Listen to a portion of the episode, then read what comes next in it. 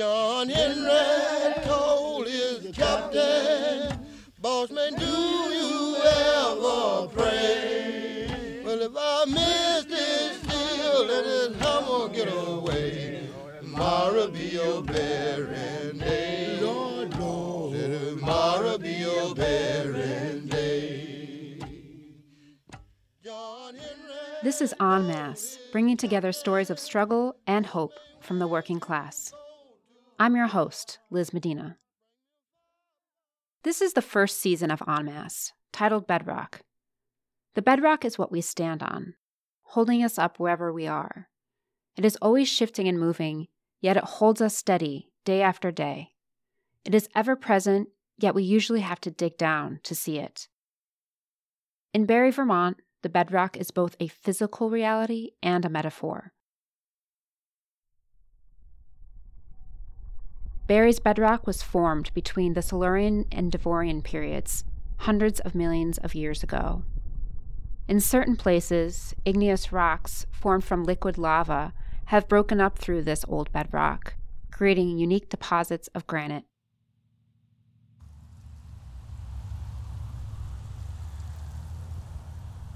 Barre is part of the bedrock on which I live.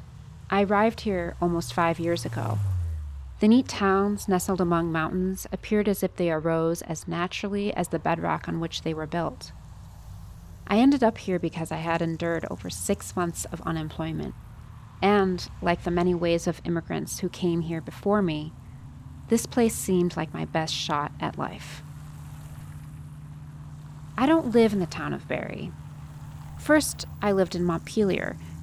Three other out of staters and I, all of us in our 20s and in Vermont for AmeriCorps jobs, found a small four bedroom apartment to share through Craigslist. Then I found a job doing clerical work at Goddard College, a small liberal arts college in Plainfield, and so I moved there. Barre, however, is about 10 minutes away from both of these towns. And while every place has its stories, it was Barre, more than Montpelier and Plainfield, that spoke to me. Let me introduce you to Barre. Barre is located in central Vermont and has a current population of about 9,000. It's a small town, but not a very small town like some others in Vermont. In fact, the median population of a town in Vermont is about 1,200. Up and down Barre's Main Street, there's the standard small town offerings alongside a collection of old stores that have withstood the test of time. There's a gas station every few blocks, a Dollar General, a couple convenience stores, a mechanic shop, car parts stores, hardware stores, a diner, and a couple other restaurants, a shop for shoe repairs, and a shop for sewing services. Then there are some things one doesn't find in every small town in America. There is a cooperative artist studio and gallery and, most notably, some of the finest and largest granite deposits in the world. The town of Barre struck me as both ordinary and extraordinary.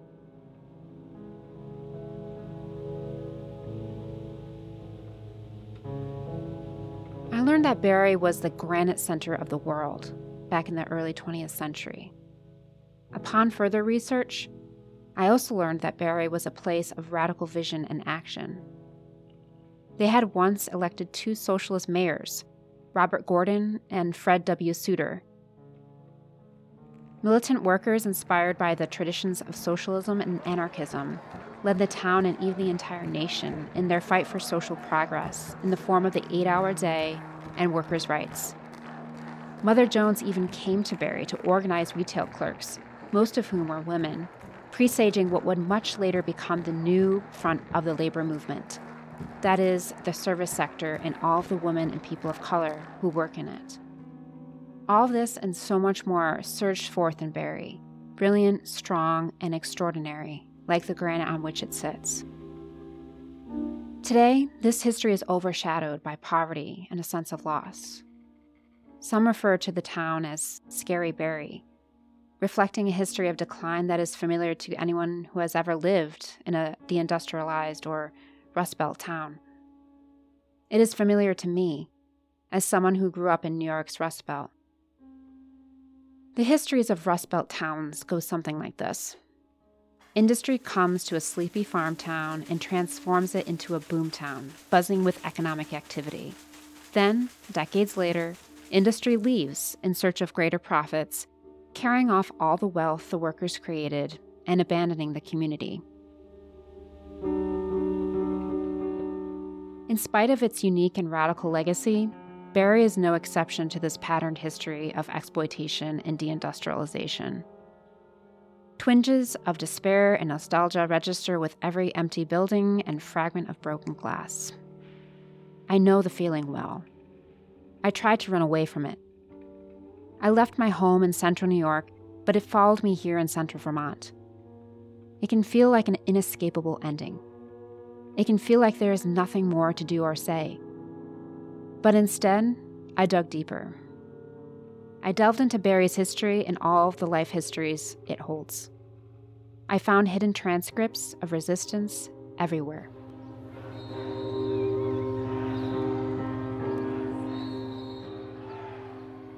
These transcripts didn't exist on the surface. They had to be carefully excavated layer by layer, starting with the history of a place, then its people, and finally, all the struggles that change the course of those histories.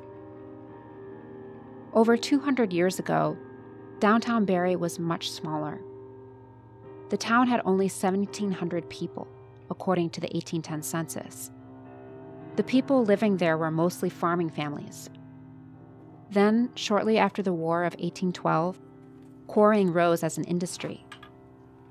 In the beginning, quarrying was very labor intensive which constrained its growth.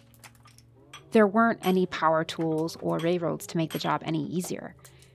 Only so many orders could be handled, and the buyers had to be relatively nearby. But massive projects were nonetheless undertaken during this time, such as the construction of Vermont's capital in Montpelier. But aside from these major projects, the industry mainly produced millstones and architectural embellishments for the homes of the wealthy.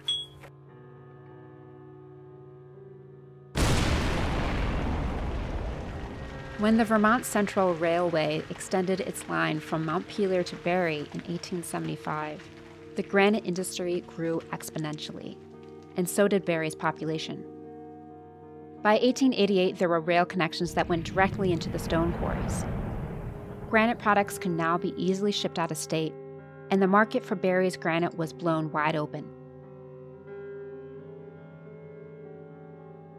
More labor was needed to satisfy the growing demand waves of immigrants from Europe came to work in the granite industry. And in 1890, Barre's population more than tripled, growing from 2,060 people to 6,812. By 1910, the population had almost doubled to 12,852. The first wave of immigrants were English and French. The second wave were Irish and Scottish. The Irish, in particular, came in large numbers due to the potato famine of the 1840s. The third wave of immigrants were Finns, French Canadians, Italians, Norwegians, Swedes, Swiss, and Arabs, who were generally referred to as Syrians at the time. The third wave was catalyzed by the great demand for labor in producing Civil War gravestones. Then there was a fourth wave of Germans, Spaniards, Poles, Russians, and other Eastern Europeans, and more Italians. The fourth wave arrived between 1920 and 1950, and they were largely escaping war and persecution.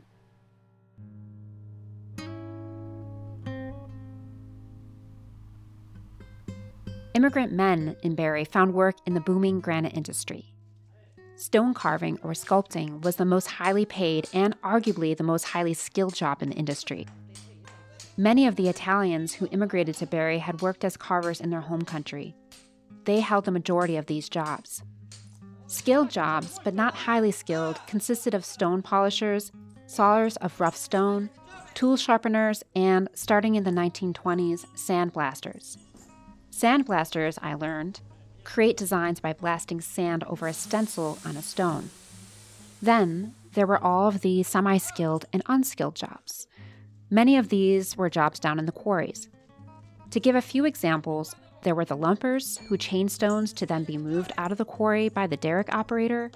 Then there were the people who set the dynamite to break away large chunks of stone in the quarry, and of course, all of the odd jobs that needed to be done around the quarries, sheds, and manufacturing plants, such as boxing the stones for shipment, cleaning up shops, etc. All of these jobs, again, were performed by men until the mid 20th century. Immigrant women, on the other hand, were confined to performing largely domestic duties, whether within their own household or outside of it. In addition to doing most or all of the labor in raising a family and managing a home, many of them earned money by running boarding houses, making and serving food and drink, working as retail clerks, and connecting calls as phone operators, to name the most common occupations outside the home. Their lives and their jobs were dependent on granite workers' wages, whether directly through their husbands or indirectly through workers and their families purchasing their services. Then, not long after they emigrated, Barre's granite industry violently contracted during the Great Depression. It would never again produce as many jobs as there were before the Depression. Smaller granite quarries couldn't compete and were either abandoned or purchased by larger ones. Essentially, the Great Depression led to monopolization. While the number of granite manufacturers remained steady for a while, the number of quarrying companies, the companies that actually extracted the granite from the earth, declined. In 1914, there were 14 quarrying companies and 75 granite manufacturers employing 3,100 workers. In 1943, there were only five quarrying companies, and the number of workers decreased by over a third. Eventually, the granite manufacturers consolidated too. In 1950, there were 60 granite manufacturing firms. Today, there are just over two dozen. In terms of workers in the industry, the Times Argus, a local newspaper for the Barre Montpelier area, reported a decrease in the granite industry from around 1,000 workers in the 1990s to about 550 today. Monopolization doesn't just mean higher prices, it also means fewer jobs. When companies merge, the first thing they usually do is lay off a bunch of workers.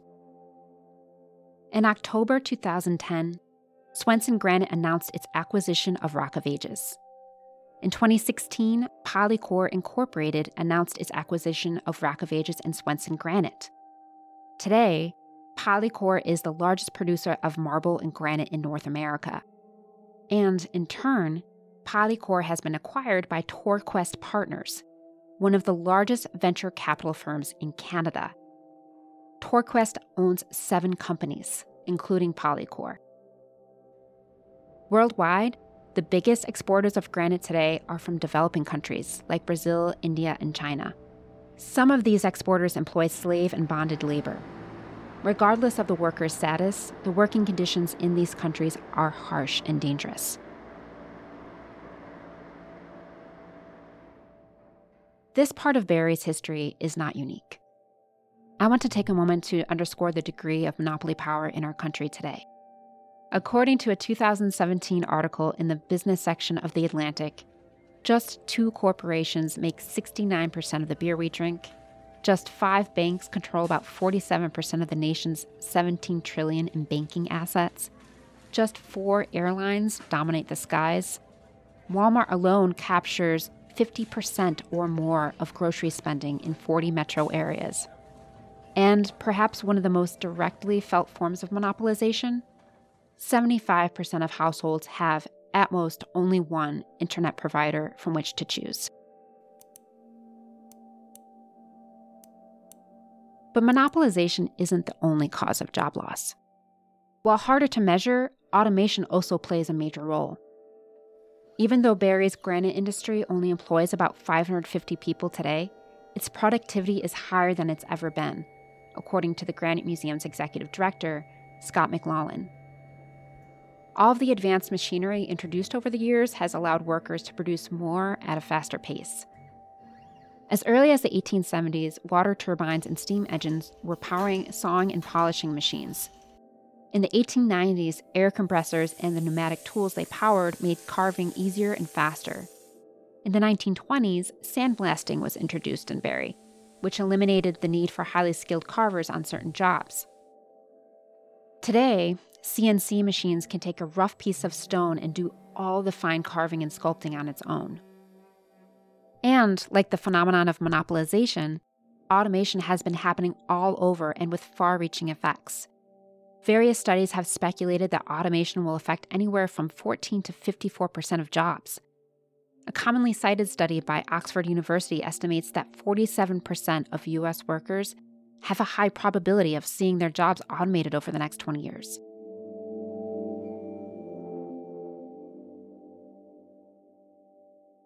The forces of monopolization, automation, and of course outsourcing send shockwaves that erode towns like Barre. But this is a narrative of abstract forces. What about the people?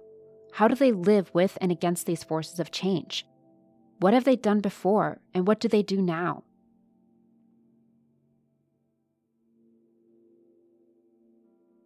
In searching for these answers, I found a collection of oral histories from the Great Depression.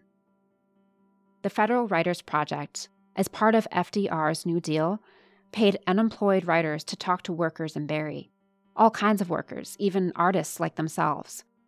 I read all the edited transcripts they produced that I could find. The life stories were fascinating and complex, different yet resonant with the struggles and hopes of today.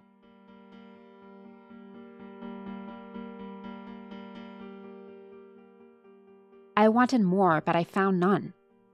Between the Great Depression and the present, there is a lacuna in the archives, a great fault line between now and then. In times of economic and government austerity, we are both materially and culturally deprived.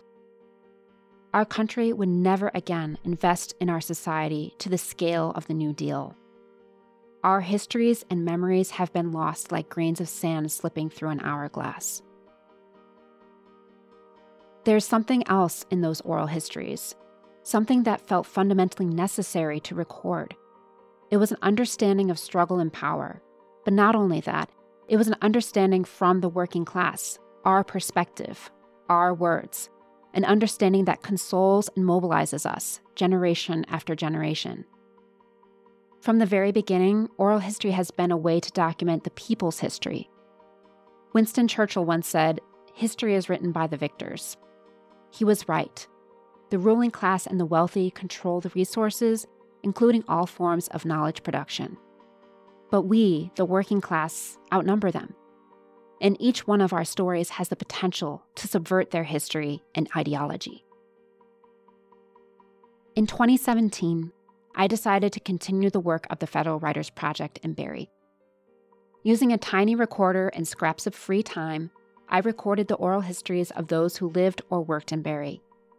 But I decided to take it a step further I decided to use the stories I recorded to amass even more stories.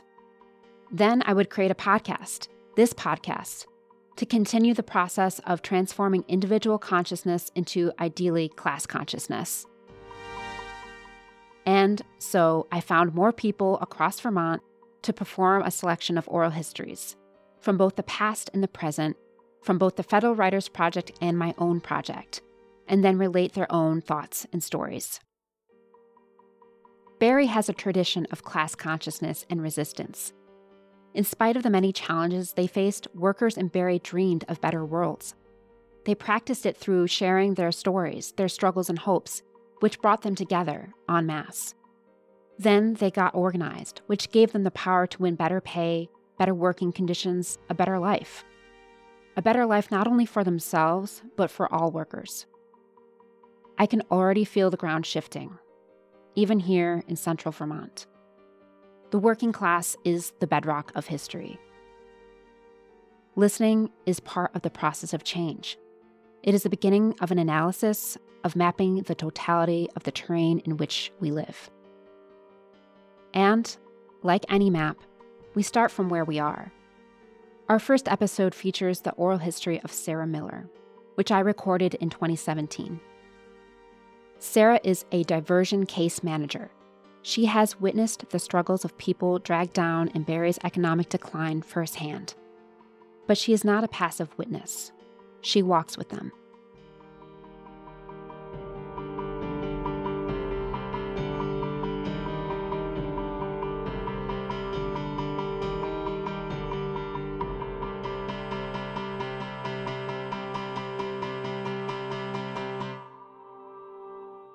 Thank you for listening. We have additional reading materials, archive footage, and show notes on our website. While there, you can give us feedback or suggestions for the next season. This is an independently produced show. I receive support from you, my listeners. If you like this show, go to enmasspodcast.com slash donate to show your support. The song John Henry at the beginning of our show is from the Alan Lomax collection at the American Folklife Center, Library of Congress, used courtesy of the Association for Cultural Equity. I'm Liz Medina. This is En Masse, bringing you stories of struggle and hope from the working class.